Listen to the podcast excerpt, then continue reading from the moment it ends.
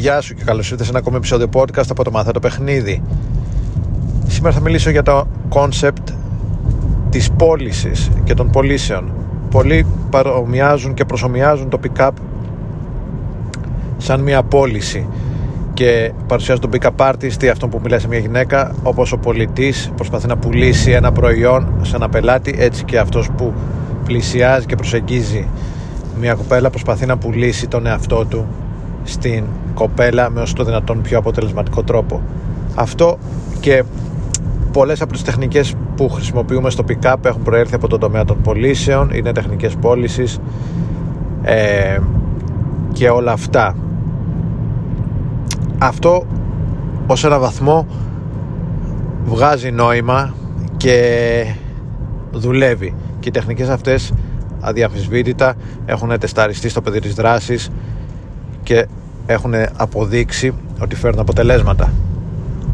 Όμως τελευταία σκεφτόμουν ένα άλλο frame, ένα άλλο πλαίσιο για να δει κανείς την αλληλεπίδραση. Πώς θα φαινόταν, πώς θα σου φαινόταν αν αντί να είσαι ο πολιτής ξεκινάς μια αλληλεπίδραση κάνοντας τον αγοραστή; Δηλαδή να είσαι εσύ αυτός ο οποίος θα αποφασίσει αν θα αγοράσει κάτι εντός αγωγικών να είσαι εσύ αυτός ο οποίος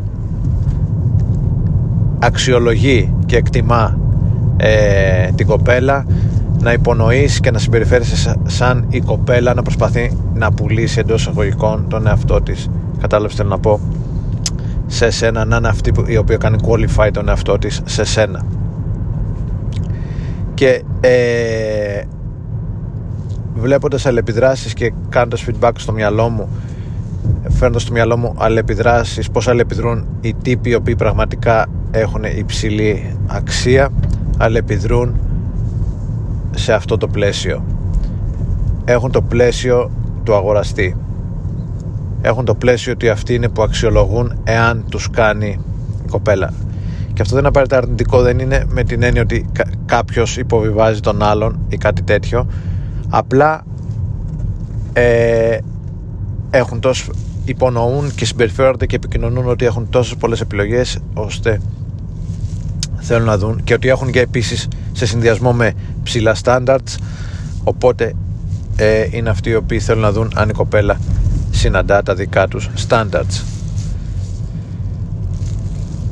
Και δεν λέω ότι είναι εύκολο να μπεις, να μπαίνεις στα set όντας ο αγοραστής αλλά είναι καλό να το έχεις στο πίσω μέρος του μυαλού σου ότι στο pick-up ενώ σε όλα τα πράγματα στη ζωή είναι καλό να ξέρεις να πουλάς ε, στο pick-up είναι ακόμα καλύτερο να έχεις το frame του αγοραστή και όχι του πολιτή.